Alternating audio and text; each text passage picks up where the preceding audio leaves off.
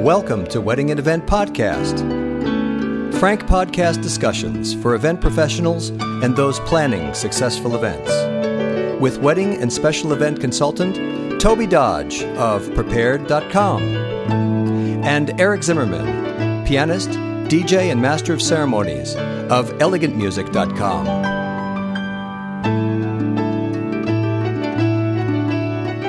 Hello, everyone. The title of this episode is Factors to Consider When Planning an Event. In this episode, Tobey and I discuss factors that contribute to the atmosphere of an event. In addition to the location and lighting, this would include having an agreed upon itinerary to guide the natural progression of the event from one activity to the next. We also touched on conducting a wine dinner and the importance of understanding the food service protocol of a location or the caterer that you're working with. And now, please enjoy factors to consider when planning an event. I just pressed it. Okay, I'm pressing mine now too. Okay. So we are recording, Yes. and you are talking to me. Yes. April 24th, 2016. Look at that. That sounds official. I have a question. Uh-huh. Have you found that there are different behaviors when there is a celebration of a holiday that you're performing at versus a celebration, whether it's a birthday or anniversary or a wedding? Is there anything about the temperament of the guests or how they relate to the music that is a little different when there is a ceremony involved versus a holiday.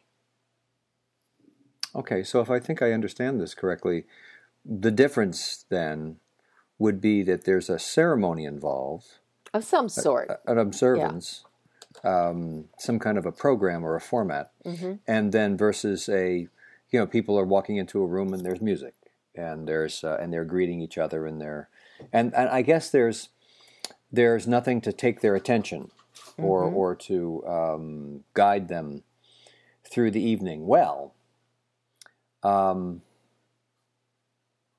you know, I I did this party last night, hmm and it's quite magical. This place. I've played this party, this birthday party, for years now. hmm Probably a good five years, maybe more. And there's something about uh, the magic that happens within a location. hmm and and there there are several factors that contribute to that magic.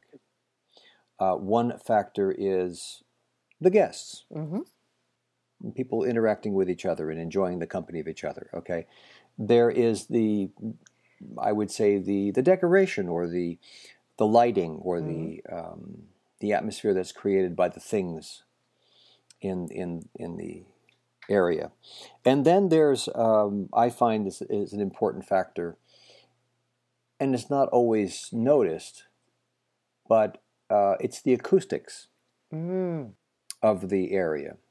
And not so much just for the music, but No. that someone can easily carry on a conversation and yet still enjoy the music. Or somebody calls from across the way and it's very easy for them to say hello or, or whatever, you know. So the, the space is conducive to communication. And, um, and this particular party has all of those ingredients. And it's um, quite an unusual location. And it's um,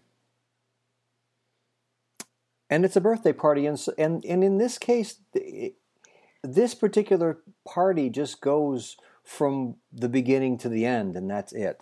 There there is there is a little bit of a of a a, uh program, so to speak, or Mhm. or or a change in that guests gather at the beginning in front of the house, near the porch, and there is um, there's a solo guitarist performing there, and it's it's very simple and very just elegant what happens in, in the front porch area there.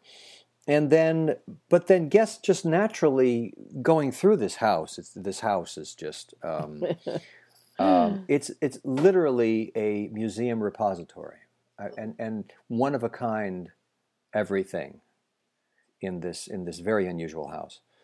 And so it, it, every nook and cranny has something neat to look at.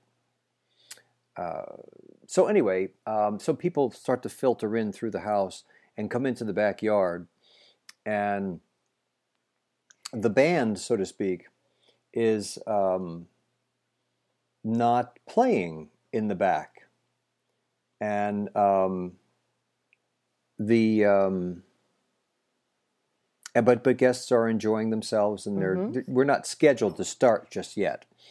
Uh, there could be potentially music in both locations at simultaneously, and that would work. But uh, in this case, this uh, client is is not uh, he either hasn't thought of that or or huh. um, doesn't want to pay for it.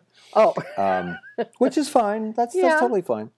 Um, but but what I like about it is that it, it does give a little bit of a here's an activity in this one location, and that now we move into the back of the house for another part of the festivities, which is an extended cocktail hour.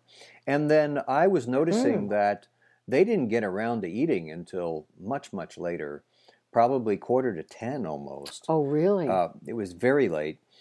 And, um, and the food was, was incredible. Um, but, um, but it was nice because then everybody just like went and, and they did that activity of, of eating, mm-hmm. you know, and then they came back out again for, for more drinks.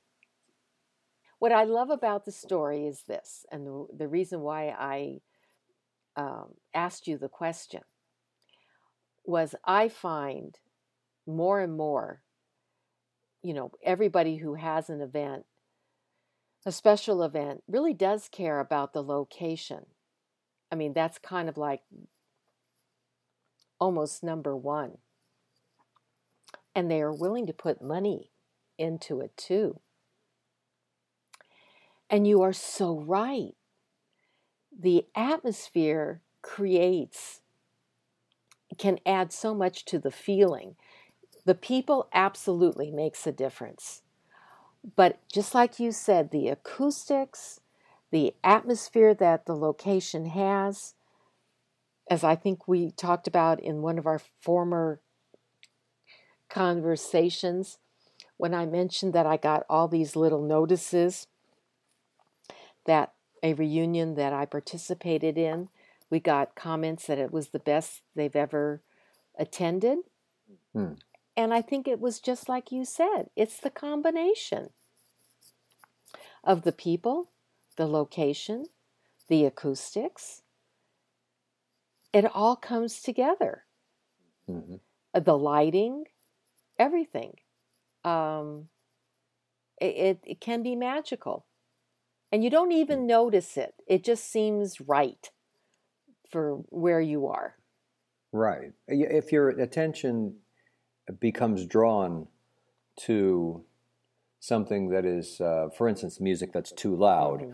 or a, um, oh, I don't know, an hors d'oeuvre that's too salty, you know, or or a um, maybe a, maybe a guest that you know you've talked to and it's very nice you know but i mean i, I would like to talk to another guest now yeah so yeah. so so i think i think there's a balance between all of these things that um, yeah. um, causes a synergy you know yeah. throughout and it is but and it's really nice but i but i but i think that that that having some kind of program or some kind of thing where we're done with this and now we go into the next thing.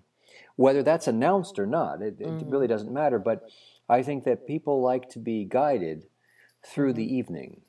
Mm-hmm. And that when you're done eating, somebody comes over and takes your plate. And it's and it's like kind of like okay, well that that part of it's done. Yeah. Whether again, like whether anything was said or not. Yeah. Um, or that we've we've just enjoyed you know this section over here, and now here in this section is dessert. Mm-hmm. and and I just think that um, and that's uh, what that's what's magical. I think about uh, wine dinners Mm. is that you have um, you know your cocktail hour and people are doing what they do at a cocktail hour and then they they're announced chimes are rung and they're they're asked to be brought into the dining room. And there's a short little bit of maybe three minutes maybe two songs five minutes of dancing and then an announcement please be seated. Hmm and then you go into your first chorus and everything and, and maybe background music is played and not dance music is played and and then the that first course is done and then the you know you get a, a nod from the maitre d saying that that's done and they're ready to clear. Yeah. and then invite everybody up to dance. Mhm. while they're dancing plates are being cleared. They're out on the dance floor for maybe five maybe ten minutes 12 minutes at the most. And then you get another cue saying the next course is ready. And make that announcement. Please be seated. They're Yeah. back down. New course of wine. New bunch of food conversation starts up again and you just do that the whole night and it's just like it's really fun I would imagine because you have time in between to dance, and so you're not just sitting and eating and Right. uh, wine. I, I can imagine that. I don't know if this has ever happened to you, but have you ever had a client request? Uh, this would be for probably a, a wedding um, where they they don't want to dance in between courses and they just want to like have a first dance they sit down and then they have two three courses and then after the cake is ceremoniously cut they'll they'll conti- they'll start to dance. Has that happened to you? Yes, Th- that that's happened, and and that's okay. You, you know, it. I, I guess uh, something that you had brought up to me is that you know I, I can I can envision you know the most perfect evening. Yeah. You know to happen, and I usually suggest you know saying, well, this is how I think that it could go mm-hmm you know. But you're right that um, there is there are the other vendors and the food service protocol of that particular location, and the way they like to do things, mm-hmm and the way they're grooved into things. And so, yeah, having these discussions and these meetings well in advance of the of the evening, mm-hmm um, just so that we're all on the same page as to what's what's being expected.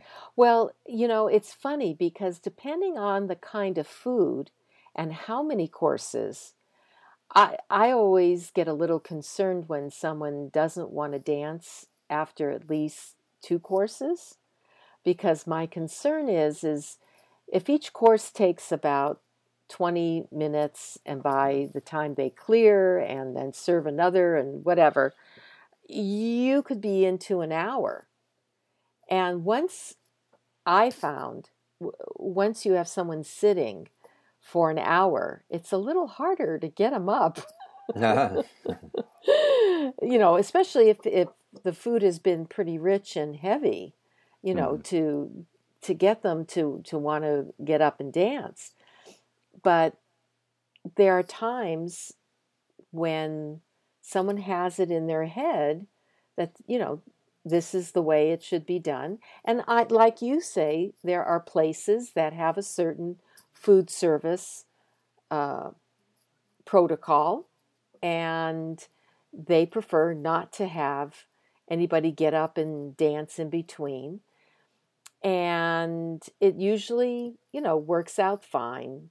Uh, although i have to tell you i had one time i was at a lovely hotel. It's been around for a long time. And the way their system was geared is that they preferred that a coordinator not talk to the band leader or DJ directly. Something must have happened at this location. Hmm. Or, uh, or many times where the kitchen, I mean, this one particular location was known for its food. I mean, and service. It's top notch, and this is just the way they were for many years. I think it's probably changed now, but for a good 10 years that I knew of, mm-hmm. they did mm-hmm. not want to break service, number one. And if you had to make a change, you had to go through the maitre d'. Mm-hmm. The maitre d' would then talk to the kitchen, decide if that was possible according to the food service, and then the maitre d' would go to the band leader. And then I would be informed as to what was going to happen. So the first time, know for sure if they were really serious about that. But when the maitre d' came over to me and very politely said, if you have any comments, couldn't have been nicer, uh, or changes, please make sure you go through me first. And so I just wanted to say, and then you'll be talking to the to the band directly and he said yes and i said okay now because i was cooperative and it actually the evening went very well i was invited back to that location to hmm. work again because mm. i assure you if i had been difficult, I don't know that I would be invited back. so sometimes, you know, if it's a private club at times, or if they, if it's a hotel or banquet center and they just have a certain way of doing things, they they've they've got their hot list and they they've got you know, a list of people that probably will not be welcome back. I mean, hmm. it's mm. that strict sometimes. And I don't think the public knows about that, you know? They just, mm-hmm. because you don't want to share. I don't think so, at least. Because you want the client to think that they've chosen a terrific place. You want them to have good feelings. You don't want them worrying, you right. know, about something.